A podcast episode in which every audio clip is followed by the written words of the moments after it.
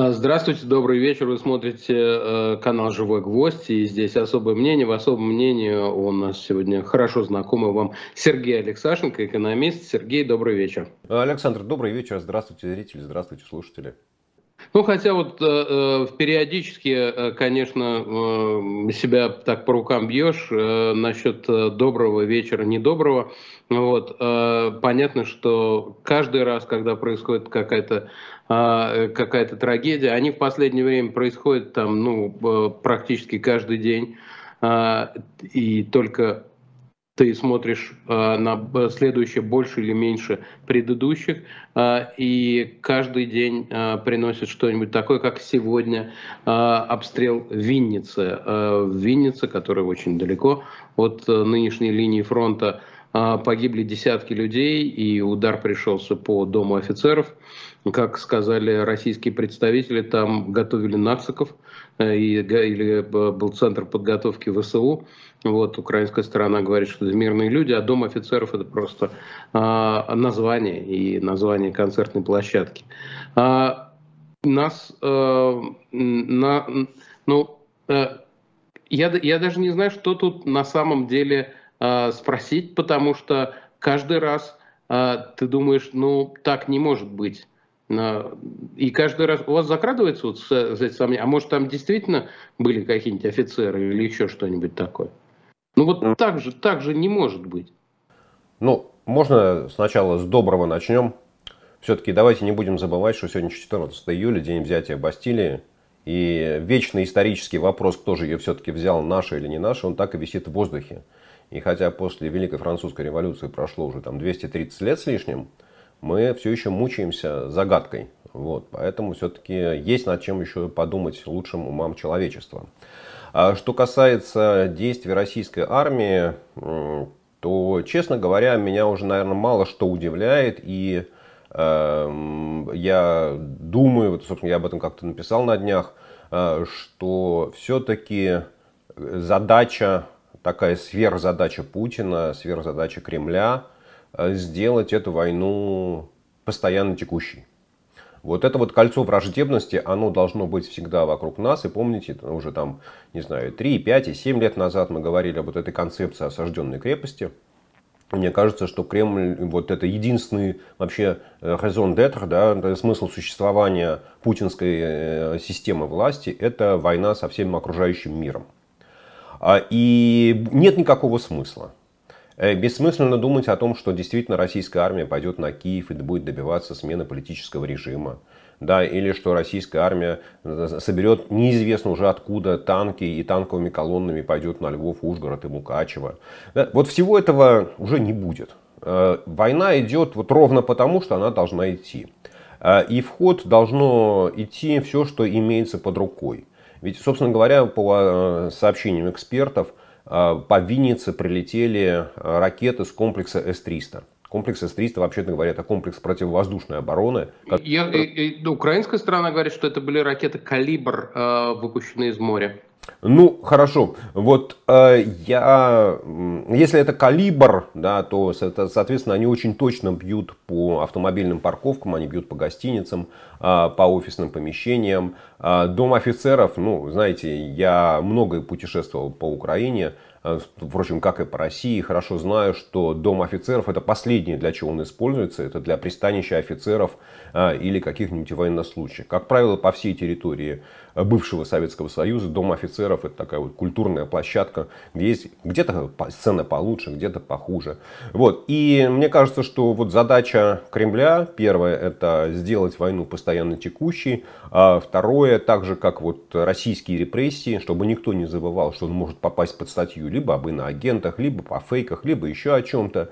Вот то же самое и жители Украины, независимо от того, в каком городе они живут, они должны понимать, что на них путинская Эм, как это сказать, не любовь может обрушиться с небес в любой момент. Никакого другого смысла во всем этом деле нет. Понятно, что случайный запуск ракет, ну, случайный в том плане, что я даже не помню, вот за эти пять месяцев были ли другие удары по Винницам. Так вот в голове не припомнится. Может, конечно, и были. Но понятно, что это вот не идет речь о том, о том что такая систематическая бомбежка, да, что российская армия готовится к взятию этого города. Ну, прилетели. А еще прилетели в Николаев, а завтра прилетят в Днепр, а потом прилетят в Ровно с территории Беларуси и так далее. То есть вот это вот такая хаотическая э, имитация войны, которая позволяет Путину чувствовать себя, э, как сказать, вот человеком, э, у которого существование имеет какой-то смысл. Потому что он продолжает бороться со своими страхами. В чем эти страхи состоят? А страхи состоят, ну мы же, слушайте, мы слышим постоянно, да, что если бы мы не напали на Украину, то НАТО бы напало на нас, а что э, на Западе спят и видят, как бы у русского Мишки вырвать когти, а что Мадлен Олбрайт еще неизвестно сколько там, 15 или 17 лет назад в ее черепную коробку российские медиумы проникли, прочитали сновидения и узнали, что она хочет разделить Россию и забрать ее природные ресурсы. Ну, собственно говоря, нас хотят унизить, нас хотят поставить на колени, нас хотят разделить, нас хотят сделать несчастными. Ну, вот, вот это же и есть страхи. Я в этом отношении Путин, он достаточно откровенно говорит, да, что вот что все это вот он всего этого боится. У него нет страхов перед тем, что там российское население беднеет. У него есть страх перед коронавирусом, и мы видим, в чем он выражается, да, что он там вот прячется в бункере уже два года и не хочет оттуда вылезать, хотя вроде как Роспотребнадзор говорит, что ну, мы уже почти все э, меры антиковидные отменили. Ну, все, кроме самой главной, да, что Путину не сообщили, что, в общем, уже, наверное, можно появляться на улице. Но, но теперь уже рекомендуют опять вернуть масочный режим. У нас новая волна, э, я так понимаю, вы захватили. Я имею в виду у нас, это в мире. Ну, похоже, что да, но, собственно говоря, мне кажется, что уже нужно привыкнуть к тому, что ковид, он останется с человечеством и будет вот такими волнами ходить, ну, не знаю, там, с какой-то еще, пока еще не очень понятной периодичностью. И можно сколько угодно говорить там, об очередном варианте, о следующем варианте. Да, вещь неприятная, да, чувствуешь себя, ну, если тебя ну, он все-таки достанет, то не, не сильно хорошо. Но, слава богу, есть уже лекарства, которые помогают, по крайней мере, вот, предотвратить тяжелое лечение, тяжелый ход болезни. Да, что касается сегодняшних подписанных э, Путиным законов, э, сегодня было очень много законов подписано, кто 60 насчитал, кто 100 э, там и так далее. Среди них, я так понимаю, есть и законы по экономике, я бы к ним перешел, который, который касается экономики. Мы все-таки с вами в основном экономический вопрос. Но если вы видите среди них и те, которые надо, стоит упомянуть отдельно, то давайте это сделаем. Ну, честно говоря, мне кажется, что все эти законы можно было не принимать, и ничего в нашей жизни не изменилось. Да, вот я не вижу ни одного там закона, который меняет в чем-то э, жизнь э, страны, обещает изменения к лучшему, делает э, права и свободы людей, россиян более защищенными. Ну, в общем, приняли какие-то... Делает, делает. Не поспорю здесь с вами. Делает. Правда, не всех россиян, а некоторых или даже, может быть, одного. А, потому что, конечно, эти законы, как и многие другие предыдущие, они а, так или иначе охраняют власть. Не все, но многие из них а, как мне кажется. Вот. Но понятно, что то, то, что вы сказали, разумеется, так оно и есть. Не, э, э, эти законы не улучшают жизнь населения. Но они, как я сегодня видел комментарий, знаете, в России запретили все. А буквально. Теперь запрещено практически все. Вот, как мне кажется, квинтэссенция того, что есть. Нет, не согласны? Да, ну нет, во-первых, я не согласен с тем, что это, эти законы каким-то образом улучшают жизнь вот этого одного единственного взятого человека. Ну, представляете, вот так жить в постоянных страхах, бояться выйти из своего бункера, бояться общения с людьми, даже с членами своего правительства там общаться исключительно через экран телевизора. Ну, что же здесь хорошего? Там хоть, хоть 250 законов каждый день принимай. Вот э, эти страхи из головы, видимо, выветрить уже невозможно. И поэтому сказать, что его жизнь вот она уж такая уж хорошая, ну, не знаю, мне кажется, что врагу такого не пожелаешь. Э, вот, поэтому запретили все, ну, эм, в общем, наверное, да, если мы говорим о гражданских свободах да, и о правах человека. Ну, если не все, то почти все. Ну, хотя вот смотрите, э, какие, какие-то временные послабления иногда возникают. Помните, сколько это там, где-то недели 3-4 назад был случай, да, когда Александра Сакурова не выпустили за границу на автомобиле. А, и, и выяснилось, что, оказывается, действительно с марта 2020 года, то есть уже там почти два с половиной года, в России действовало постановление правительства, которое запрещало на собственных автомобилях выезжать россиянам за границу. Ну, мне кажется, это, в общем, все знали, кроме, может быть, Александра Сакурова и вас. В России, это, мне кажется, это было, ну, особенно кто немножко ездит на автомобиле, все это знали. Нет, нет, нет, Александр, я, я, же, я же про это тоже знал. Я про это тоже знал, но, честно говоря, я знал, когда его вводили, да, потому что, э, ну, а, ну как это было, было громко. Но у меня, честно говоря, было ощущение, что его отменили, потому что в какой-то момент даже все авиационные перелеты уже были разрешены. Ну вот, но вот оказалось, что нужно было, чтобы вот возник скандал с Александром Сакуровым, с такой знаковой персоной, да, чтобы этот запрет отменили. Ну, то есть, видите, вот все-таки что-то что в жизни россиян, наверное, меняется в лучшую сторону. Поэтому сказать, что запретили все, но нет, еще какие-то отдушины остаются. Ну я, я не знаю, насколько после значит следствие, но хорошо, давайте про экономические законы поговорим. А, там подписан закон, в частности, ну, как его называют, о скрытой мобилизации, то есть о работе на экономике в чрезвычайных условиях. Что э, теперь, по-вашему, ну, что он дает а, нынешней власти? Мы же в этом ключе обсуждаем. Что э, новые нормы дают нынешней власти в экономическом смысле? А, вот этот закон, он как у Виктора Степановича фраза Черномырдина. Хотели как лучше, получилось как всегда. А хотели а, как лучше? А, и он, ну, смотрите, вот а, если залезть в головы авторов этого закона, то, наверное, наверное, концепция состояла в следующем, что а, в связи с тем, что идет война в Украине, а, возникает огромное количество а, проблем, связанных с ремонтом поврежденных э, боевой техники, с выпуском, с заменой одного, одной модификации на другой. И если вот э, все делать по российскому закону, который там о госзакупках, о госконтрактах, то это, в общем, можно года полтора только контракты согласовывать. А если, не дай бог, тебе нужно отремонтировать не три танка, а четыре, ну тут вообще нужно все по новой, все старое отменять и новое запускать. И вот вообще-то говоря, там смысл этого закона, вот там вторая часть его сводится к тому, что ну, если мы меняем количество, то, да, то ну просто взяли, перемножили, поделили и вот по тем же самым расценкам сделали то же самое.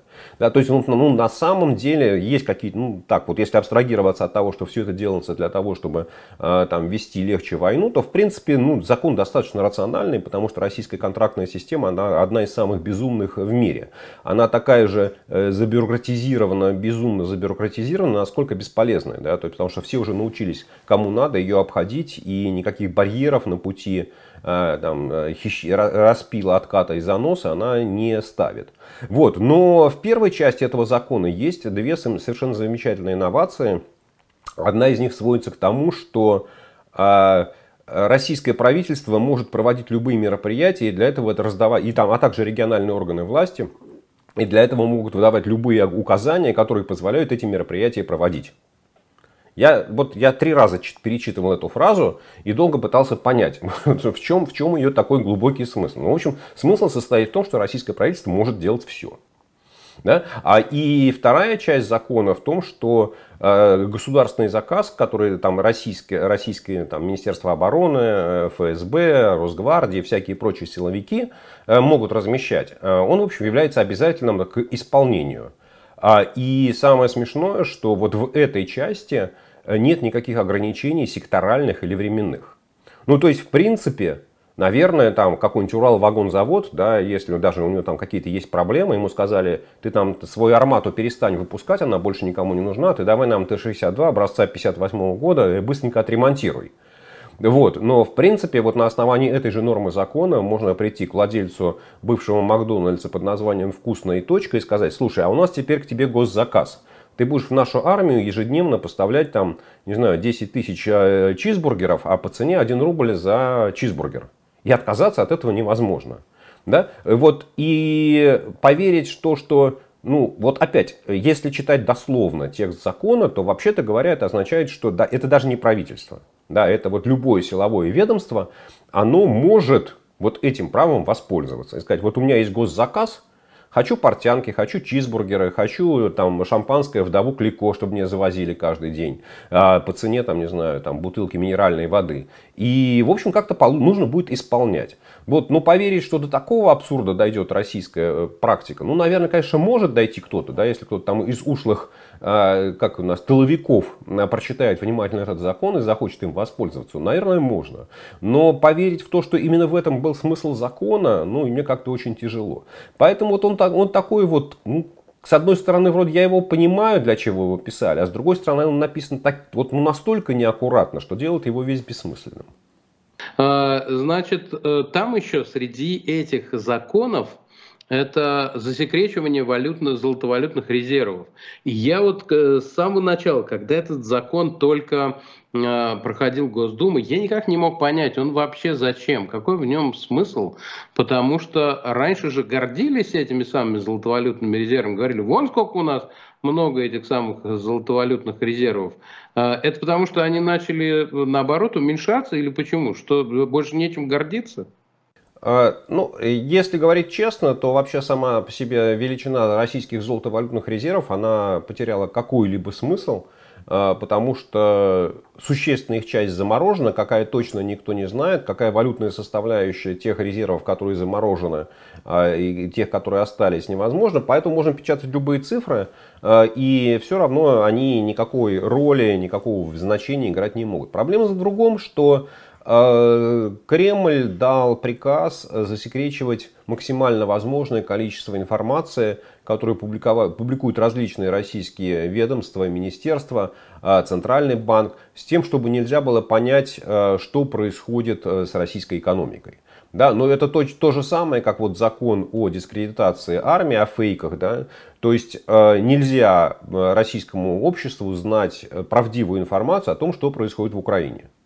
Вот, то есть нельзя ссылаться, там нельзя фотографии печатать, нельзя ссылаться на сообщения Организации Объединенных Наций, ну, в общем, ни, ни на что нельзя ссылаться, можно только ссылаться на данные Российского Министерства обороны, которые, ну, на информацию Российского Министерства обороны, на пресс-релизы, да, которые не подтверждаются никакими фактическими, там, ну, или зачастую не подтверждаются никакими фактическими доказательствами. Вот и примерно то же самое наблюдается в экономике. Но э, исторически, вы абсолютно правильно, Александр, сказали, да, что вот показатель Э, золотовалютных резервов, международных резервов Российской Федерации, он считался очень важным и значимым. И, в принципе, э, у него ну, это было такой правдой, ну, скажем так, ну, наверное, где-нибудь года до 2003-2004 да, потому что долгое время Россия балансировала, ну, скажем так, если не на уровне нулевых э, валютных резервов, как это было в момент исчезновения Советского Союза, когда там вообще в кассе ничего не было, там, не знаю, какие-то жалкие ошметки золота валялись в хранилищах Центрального банка. Вот. А потом, там, если поднять статистику, там 2 миллиарда валютных резервов, 10 миллиардов, 12, 13, 7, да, то есть вот злопамятный, всем памятный дефолт э, там, э, августа 98 года, ну, собственно, решение о нем было принято в тот момент, когда объем золотовалютных резервов снизился ниже отметки 10 миллиардов долларов. Мы понимали, что вот, ну, там, ниже 10 миллиардов опускаться нельзя, это вот та самая граница безопасности, которая всегда должна быть у страны.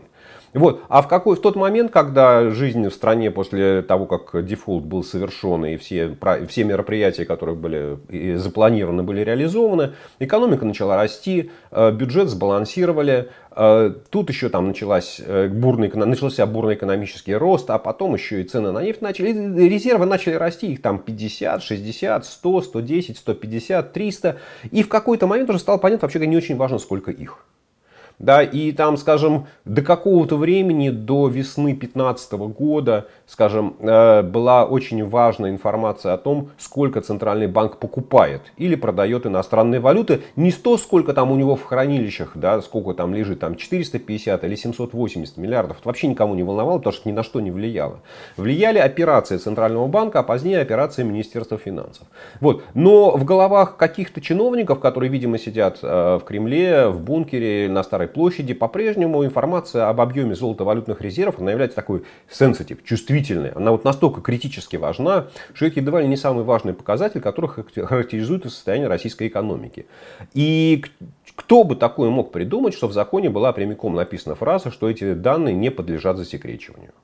Ну вот, ну елки-палки. Ну как же так? Вот есть один единственный. Вот я, я, я думаю, что на Кремль бы он с удовольствием принял бы закон о том, чтобы засекретить цену на нефть да, вот на, на мировых рынках. Но понятно, что вот да, ну вот это еще более значимый показатель, чем объем золотовалютных резервов Российской Федерации.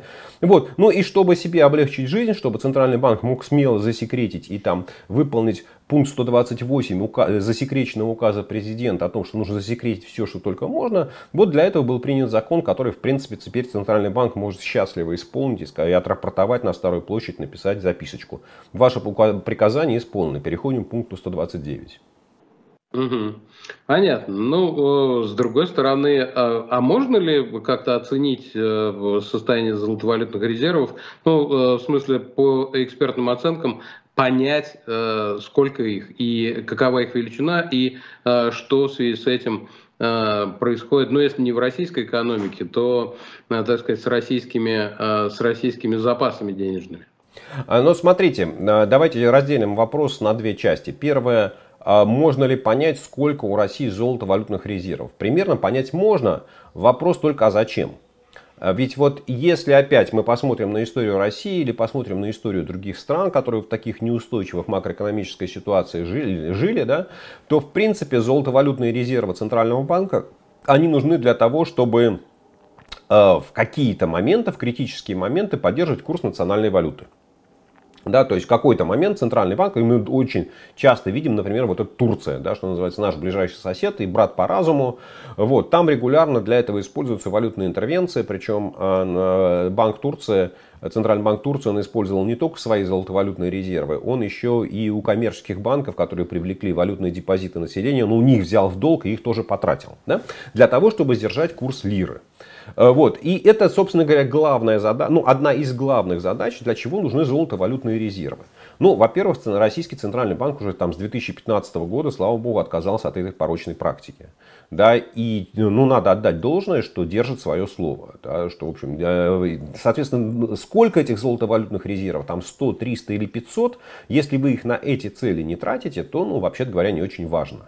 А самое главное, что у России в связи с э, как это, объя... ну, не объявленной, а в связи де-факто введенной неконвертируемостью рубля и запретом многих текущих, а также капитальных операций по платежному балансу, в России, э, на российском валютном рынке сейчас существует устойчивое превышение предложения валюты над, над спросом на нее. Да, и то, что мы все наблюдаем, Э, укрепления курса рубля, это и есть результат. Да? То есть зачем Центральному банку тратить свои валютные резервы, если рубль и так укрепляется, и задача состоит не в том, чтобы сдержать там, ослабление рубля, а наоборот нужно сдержать его укрепление. Да? Поэтому опять вот для этой, для этой задачи нет э, смысла, там, поним, ну то есть можно посчитать и там сказать, хорошо, вот у Центрального банка было, не помню, там 624 миллиарда долларов, там, не знаю, провести там опрос, э, не знаю, всех, всех знакомых чиновников в странах семерки, двадцатки, выяснить, что из 624 заморожено 317.9, вычесть одно из другого, пересчитать курсы, ну и радоваться тому, что ты знаешь, сколько там золота у Центрального банка, юаней или каких-то там еще реликтовых валют имеется. Вот, но, но с точки зрения практической жизни это ни на что не влияет. Точно так же, как и вот если почитать э, там, методологии МВФ, все сборники, э, там то, что пишется, э, там писалось раньше в документах Центрального банка, который объяснял, сколько нужно иметь золотовалютных резервов, есть такое понятие критической величины, это 3 месяца импорта. Да, то есть вроде как считается ну, устойчивым с точки зрения макроэкономики, когда у Центрального банка любой страны, опять, да, там, не, не относительно к России, эта фраза, цифра, что вот э, э, должно, должна быть возможность финансировать импорт на протяжении трех месяцев. Но опять повторяю, мы возвращаемся вот к этой истории, что у России настолько много валюты, да, что там импортерам, вообще говоря, она не нужна. А, поэтому, да, наверное, можно посчитать, сколько у России реально есть золото, э, там, в распоряжении Центрального банка золотовалютных резервов. Но это, знаете, такой мартышкин труд. Мы потратим кучу сил, времени, выясним эту цифру, только после этого мы поймем, что, вообще говоря, она никакого смысла не имеет. Но это примерно то же самое. Можно ли посчитать, сколько песка находится в пустыне Сахара? Ну, наверное, можно. Да, даже можно и в песчинки перевести. Но только вот смысла в этом я никакого особого не вижу. Сегодня вот, то есть получается, вот были приняты эти законы самые разнообразные, подписаны президентом, точнее, у него был такой сегодня марафон подписания, а завтра Государственная Дума должна собраться на какое-то э, странное, может быть, даже немного зловещее заседание. Ну, так многие э, ожидают, э, что что-то там на нем будет, а еще и Путин эти законы подписал, как-то эти накладываются два события. Вы что от завтрашнего дня в этом смысле ожидаете? Ну, честно говоря, и после того, как был подписан указ президента Путина о введении 11 должности вице-премьера российского правительства и о том, что на этот пост выдвинут Денис Мантуров, а, в общем, мне кажется, что вся тайна, она как-то стала достаточно очевидной. Э, Дума закончила заседать 6 июля. 7 июля Путин встречался с лидерами думских фракций, лидерами Думы. Если почитать стенограмму, ну, абсолютно такое вот комфортное настроение. Да, все, спасибо, до свидания. Там в сентябре день голосования. Типа, всем хорошо отдохнуть. Да, то есть, вот, ну, то есть вообще ни малейшего намека на то, что там у правительства есть какие-то срочные законодательные инициативы, что там вы, вы там должны ему помочь, вы должны обсудить, вы должны быть на стреме, должны, вот, ну, то есть вообще все. Всем спасибо, все свободны. Да, и вдруг там через два дня неожиданно говорится о том, что Дума должна собраться на внеочередное заседание. А, и просто нужно хорошо помнить, да, что в связи с изменениями в Конституции 2020 года непонятно, кто это Путину насоветовал, но теперь утверждение вице-премьеров э, оно должно согласовываться с Государственной Думой.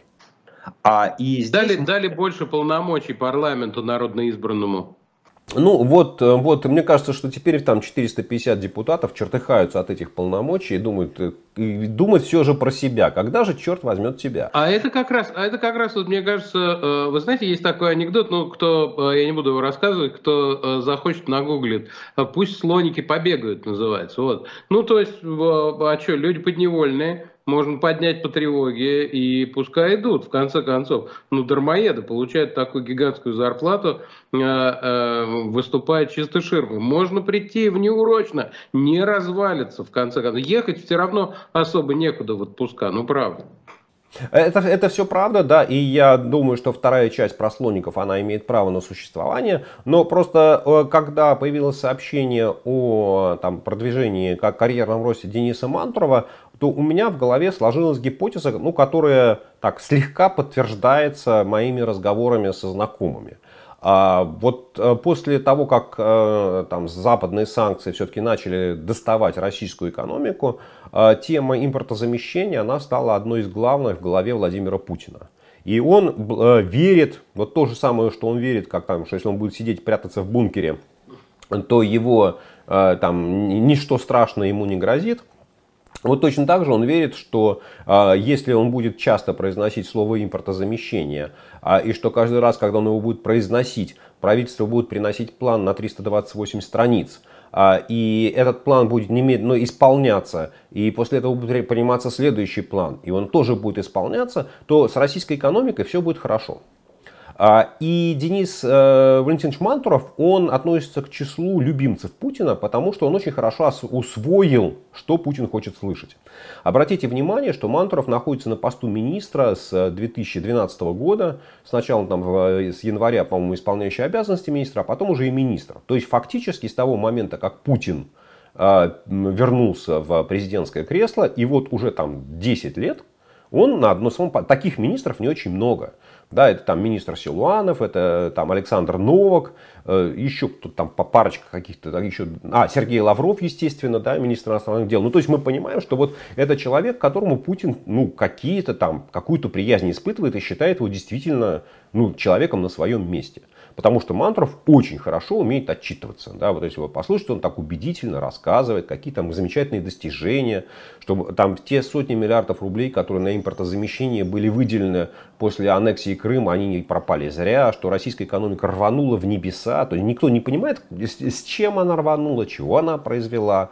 Но тем не менее. Вот. И здесь нужно срочно вот этот вот план, который там на 327 страниц или 327 пунктов, не знаю, что там 327, но 327 точно вот, э, его нужно выполнять. И на очередном совещании с правительством э, он спрашивает, ну как там идет реализация плана, и ему там говорят, ну вот, да, там, но здесь согласование, вы знаете, у нас там вот 8 ведомств, 3 вице-премьера, мы никак не можем согласовать все эти позиции. Путин не любит таких ситуаций. Он понимает, что вот бюрократия способна все его светлые замыслы похоронить. А, оглядывается, смотрит на экран, да, вот кто там есть на экране, кому чего можно получить. Слово импортозамещение мелькает в глаза, и с этим словом у него, конечно, тут же, вот знаете, импортозамещение, и глаза падают на э, лицо Дениса Мантурова. Он точно понимает, что если Мантурову дать полномочия, что вот Мантуров отчитается. Неважно, что там будет на самом деле, но Мантуров отчитается ровно так, как перед Путиным. Путину этого хочется услышать. И Путин говорит, окей, ну типа принял решение, проблему понял, вы не умеете между собой согласовывать, я поручаю, даю, назначаю человека, который будет принимать все решения для того, чтобы согласовать. И говорит, Мантуров, будешь вице-премьером, готовьте указ. И тут какой-то клерк тихой сапой входит там и говорит, шепчет на ухо, Владимир Владимирович, там, понимаете, вице-премьера нужно в Думе согласовывать. Как в Думе? Ну, поправки к Конституции были, вот надо, надо, чтобы депутаты... Ну и чего пусть... Так мы же их только что отпустили. Ну что, слоники, пусть бегут обратно. Ну вот, вот, ну, собственно говоря, и их им сказали, ну-ка быстро. И, а поскольку, поскольку никто, естественно, депутатам, ни Володину, никому ничего не рассказали, для чего их собирают. Но ну, тут же начались там законодательные инициативы, 46 законопроектов, там ни один из которых еще даже не распечатан и не отправлен депутатам для рассмотрения. Ну, то есть, вот гнать, начали так, опять-таки, используя лексикон Владимира Владимировича, начали гнать пургу. Вот у кого на что фантазии хватило. А вообще-то говоря, смысл состоял в том, чтобы вот найти человека, который Путину будет рапорты писать. Интересно, на, на самом деле. То есть э, я просто сегодня столько апокалиптических ожиданий видел в э, нескольких чатах, сопровождающих трансляции, в которых я принимал участие. Э, ну, любит э, наш народ сам себя запугать, но с другой стороны, а, чему, чему уже удивишься? Потому что говорили и про то, что и мобилизацию объявят, и, и выезд закроют из России, бог знает что вообще. Ну, слава богу, если просто ограничиться все одним бюрократическим назначением Дениса Мантурова, то и слава богу. А, кстати, э, ну вот, э, условно говоря, это назначение. Э, вы рассказали, для чего оно нужно, но, в принципе, можно ли решить эту проблему импортозамещения сейчас для России, так как она перед ней стоит? Um... На этот вопрос а, вчера ответили аналитики Центрального банка, которые выпустили специальный доклад. Ну, он называется «О чем говорят тренды», и там к нему фокус, важная тема импортозамещения. А, и на самом деле она сводится ну, такой хорошей старинной там, русской присказки, не знаю, поговорки «нет худ без добра», которая, э, смысл, вывод э, аналитиков Центрального банка звучит следующим образом – а, конечно, ограничения на промежуточный импорт, то есть на поставки комплектующих и всяких прочего сырья, всего, что нужно для российской промышленности, это сильно по нам ударило. И мы это хорошо видим на примере, например, автомобильной промышленности. Но есть хорошая новость. Реальная зависимость российской промышленности от импорта промежуточных компонентов, он так называется промежуточный импорт, она очень мала. Вот есть такая организация экономического сотрудничества и развития ОСР, в Париже находится штаб-квартира, да, которая анализирует данные по 66 странам. И вот среди этих 66 стран э, Россия находится на гордом 64 месте по уровню зависимости от промежуточного импорта. Ну, то есть, чем выше вы находитесь, тем больше ваша зависимость. То есть, вы, вывод, который сделан аналитики Центрального банка, ну, в общем, мы-то от этого импорта не зависим. Но это добро. А плохая новость состоит в том, что они, так сказать, ну, знаете, вообще говорят, это связано с тем, что российские компании не сильно участвуют в глобальных цепочках создания стоимости. А раз мы в них не участвуем, то, в общем, там нам и импортировать ничего особо не надо. Мы же не Китай, который, не знаю, там на 300 миллиардов импортирует, на 400 миллиардов экспортирует. И на эти, что называется, жалкие 2% живет. А мы там нефть, металл, нам все что-нибудь попроще такое. Вот. Но в этом же докладе... И они, э, собственно говоря, из этого сделали вывод, что не так страшен черт, как его малютка. И что, в общем, бояться того, что российские компании столкнутся с проблемой недостатка комплектующих, особо не стоит. Потому что этих комплектующих настолько мало, да, что они, ну, на, скорее всего, уже эффект исчерпан, э, и он коснулся там авиации, он коснулся автомобильной промышленности, ну, в общем, каких-то таких отраслей, и дальше ему расползаться некуда. Вот. И здесь, эм, ну, они так очень как-то невнятно пробормотали, что, ну да, конечно, придется что-то думать, ну, а может просто надо будет поставить крест на этих отраслях. Да, ну то есть вот скорее всего заменить не удастся, поэтому поставим крест. Вот, но и в этом докладе есть еще вторая часть, которая касается инвестиционного импорта. Они говорят, да, вот, вот к сожалению, к сожалению, говорят в Центральном банке, с инвестиционным импортом, то есть с машинами и оборудованием, дело обстоит гораздо хуже. Потому что зависимость российской экономики гораздо выше.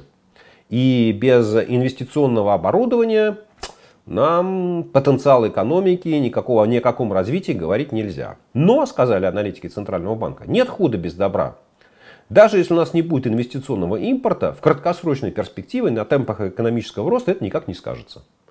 Вот, поэтому кто-то когда-то будет решать эту проблему, но точно за эту проблему не будем отвечать мы сегодня. Поэтому есть такая проблема, когда-то она появится, и кто ее будет решать, как ее будет решать, ну, наверное, Мантуров.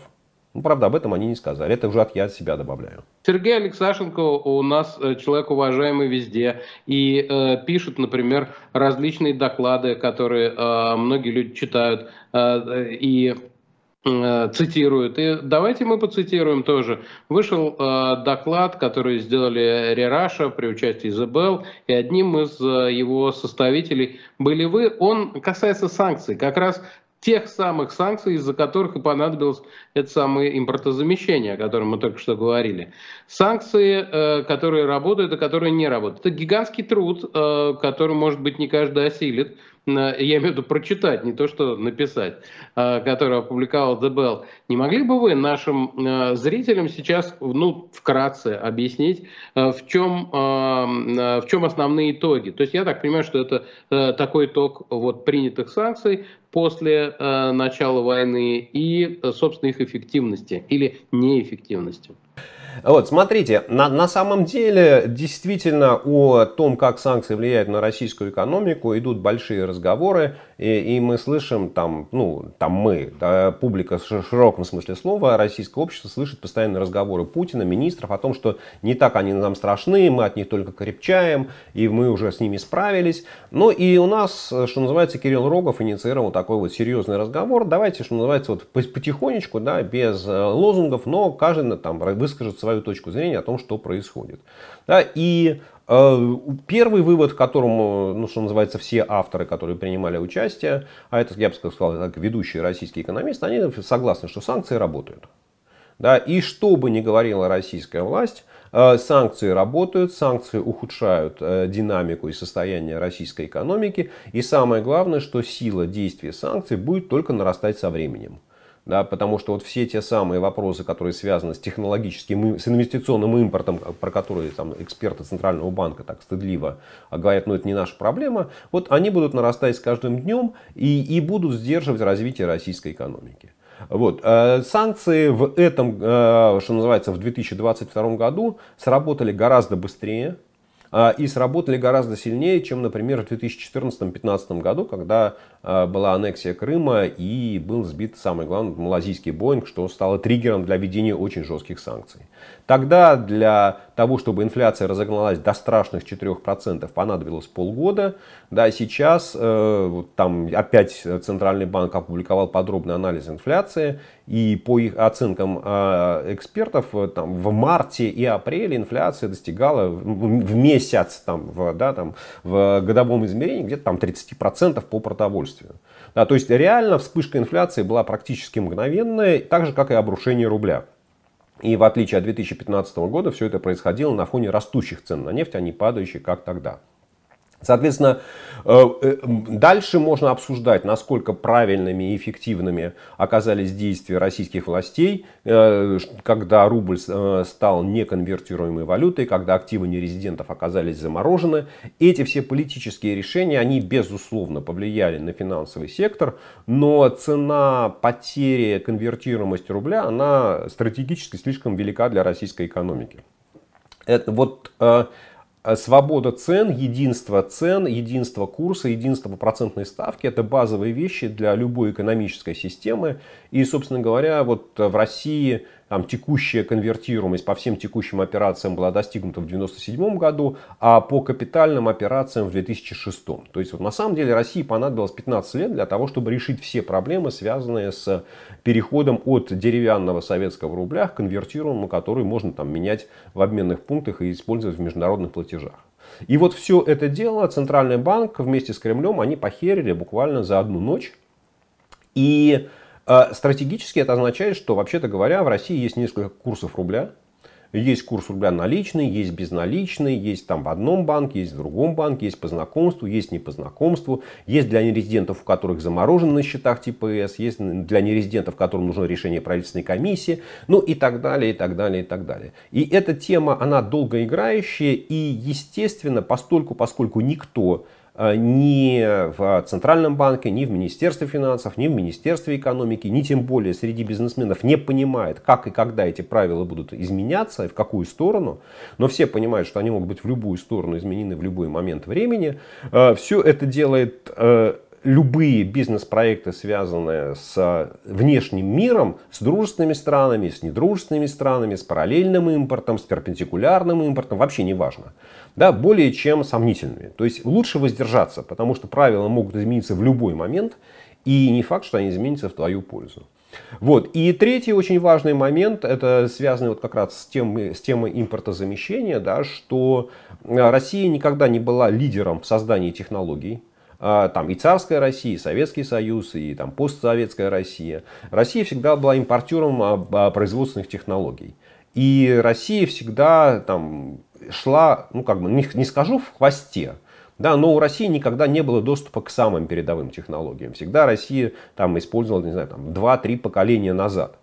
А и сейчас попытка импорта заместить западные технологии, попытка импорта заместить западные комплектующие, она будет приводить к тому, что Россия будет использовать решения 10, 20, 30-летней давности, ну, что называется, вот обрубая все связи с внешним миром и пытаясь создать какой-то новый контур российской экономики, который будет намного более узким и намного менее эффективным.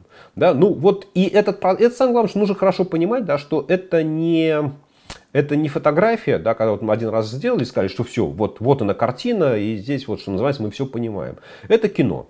Это кино, и этот процесс будет идти, и он будет меняться со временем, и оценки будут появляться новые, и там жизненный уровень населения будет падать, и вот там уже там в мае население вообще там перестало там покупать непродовольственные товары, там на 17% упало потребление. Ну то есть жизнь будет становиться хуже с каждым днем, но вот мы все это будем наблюдать, и чем дальше будем идти, тем больше будет цена войны, и, скажем так, вот экономическая цена того решения, которое принял Владимир Путин, она будет нарастать с каждым днем, и платить за нее будем все мы вместе взятые. А, хорошо, я еще раз отправлю вас э, к изданию The Bell или к телеграм-каналу Кирилла Рогова Рия Раша, которые вышли с э, этими докладами. Ну, э, посмотрите для того, чтобы в подробностях вот это все изучить. Те, кто интересуется вопросами санкций, как они работают, экономически или не работают, экономических санкций речь идет о них. Вот, посмотрите в этом докладе, это очень интересно. Правду сказать, я до конца еще не осилил. Вот, потому что это реально большая штука. А, значит, ну, слава богу, есть возможность с Сергеем Алексашенко поговорить, который кратко разъяснит. А, э, Сергей, скажите, пожалуйста, вот э, вопрос, который меня интересует еще и по месту моего пребывания, так сказать. Вы поняли, чем решился вопрос калининградского транзита? Потому что сегодня последовали заявления, и, честно говоря, я в некотором недоумении. И, вообще, и решился ли он?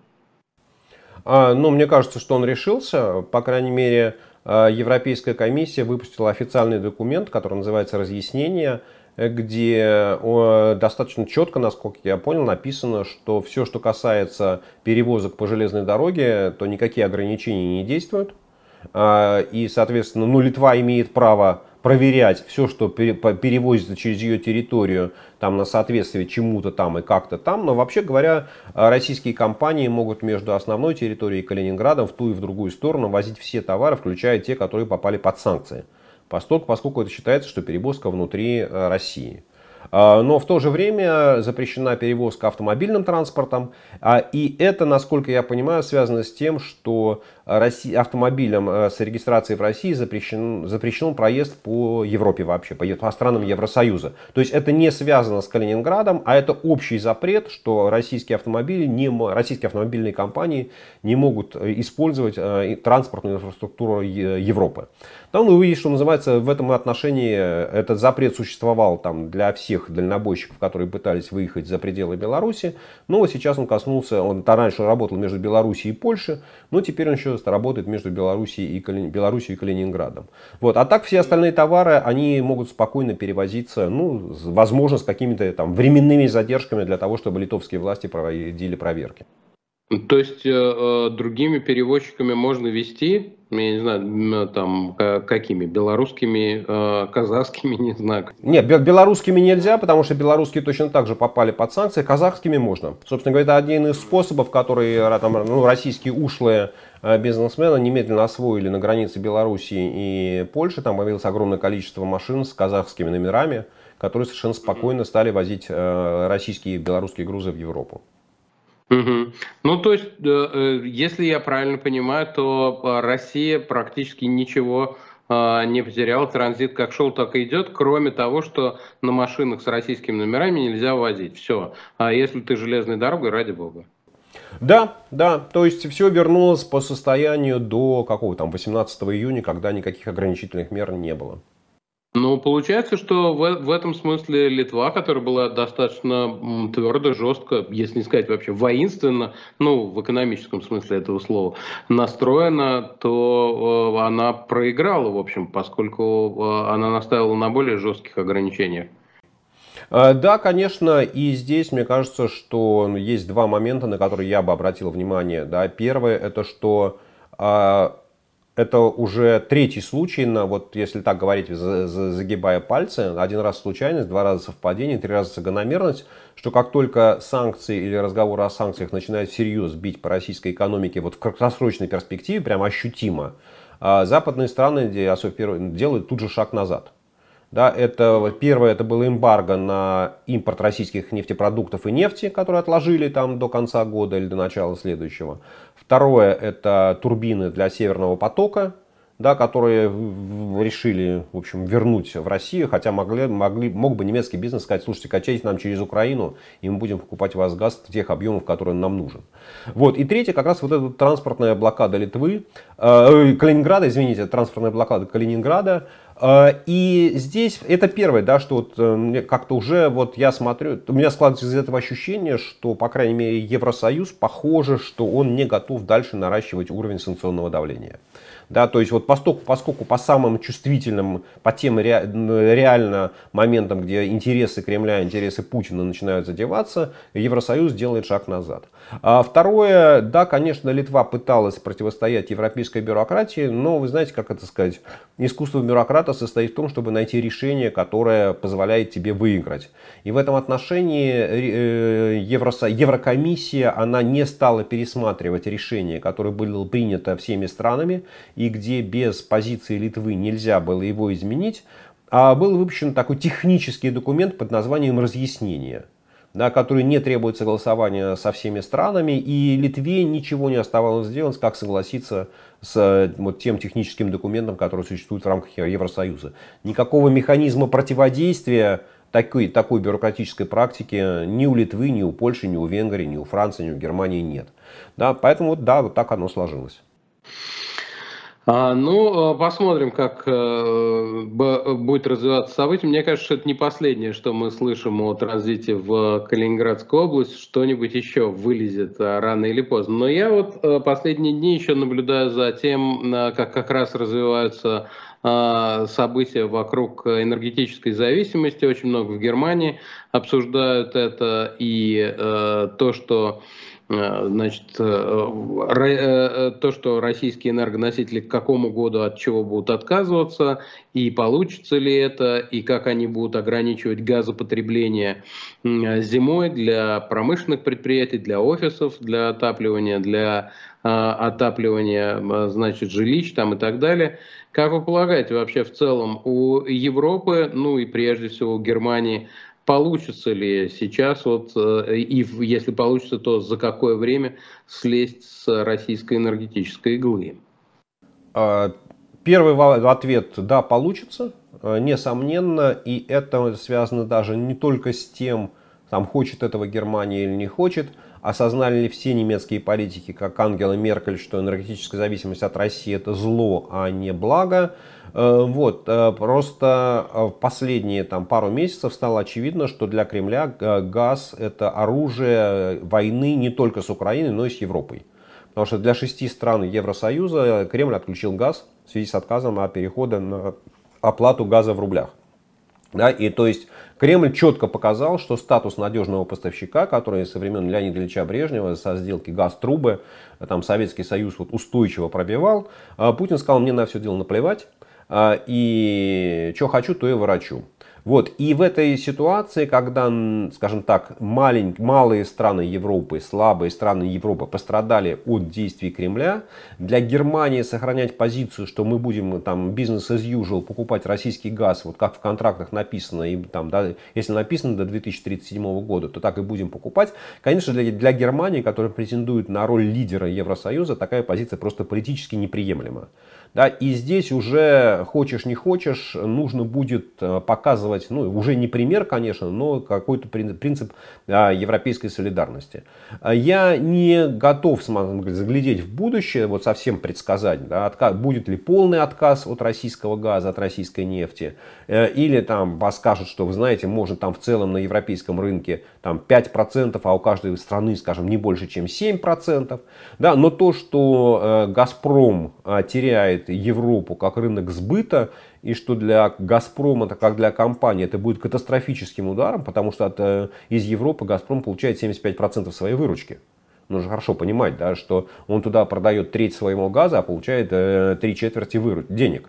Вот. И после этого, конечно, у «Газпрома» воз... Э, там трубу газовую, там, можно, конечно, в Китай попытаться повернуть, но это будет очень дорого. А, и я боюсь, что никаких Ротенбергов для этого дела не хватит, надорвутся. Вот, поэтому, конечно, это будет серьезнейший удар, в первую очередь, по э, «Газпрому» да, и по его финансовому состоянию. Вот, поэтому мне кажется, что э, немецкие политики, они решат эту проблему. Решат ли они ее там, до конца 23 года или до конца 24 года?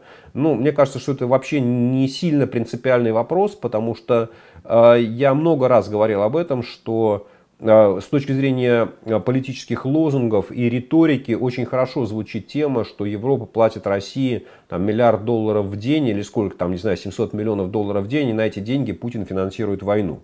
Звучит красиво, да, но это также далеко от истины, как, и, ну, не знаю, как э, Луна а, от Солнца.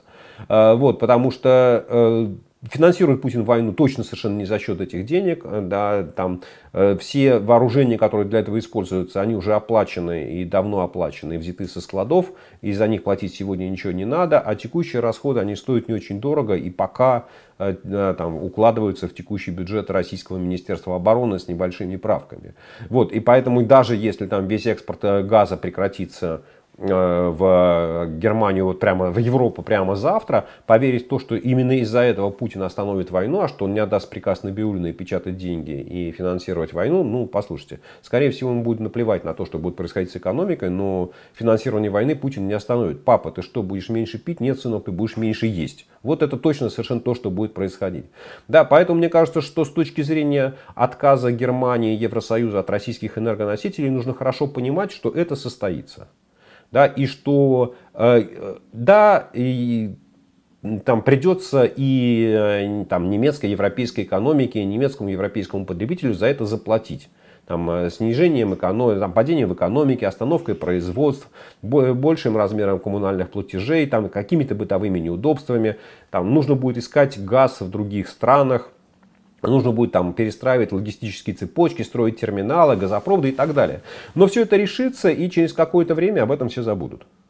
Да, и вот эта проблема, она все, будет... Все, кроме Газпрома. Да, да, об этом забудут все, кроме Газпрома. В том все и дело, да. И то, что Европа там будет платить за это дело, за этот переход, не знаю, там 2-3 года, а Газпром будет платить за это всю оставшуюся жизнь.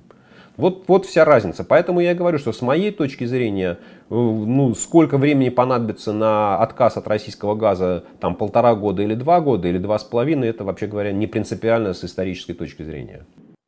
Ну, с исторической точки зрения это не принципиально, а людям, так сказать, зиму-то надо как-то переживать. И э, как они зиму переживут? Нормально? А, переживут. А, переживут, и я думаю, что, конечно, там э, уровень жизни в Европе снизится, но он снизится меньше, чем в России падение уровня жизни в России, хотя газа будет больше, чем достаточно, и избыток газа будет, и избыток нефти будет. Вот. Но тем не менее уровень жизни в России, российского населения упадет гораздо сильнее, чем уровень жизни европейского населения. Ну, кстати, спрашивают э, здесь в чате, не могу не согласиться с тем, что хороший вопрос. Э, а, а напомните про сланцевую нефть американскую. Помните, одно время как бы говорили, что когда цены на нефть велики, сразу э, э, растет растет целесообразность добычи сланцевой нефти, и ей там Соединенные Штаты могут залить весь рынок. И чего, они не заливают? А, ну, смотрите, во-первых, э, после падения добычи нефти весной 2020 года а по состоянию на сегодня, вот прошло два года, американская нефтяная промышленность компенсировала примерно 70%, может даже 75% того снижения. Да? То есть э, восстановление добычи началось, и оно идет, и достаточно интенсивно. Если посмотреть на графики, то вы увидите, что нефти добывается больше.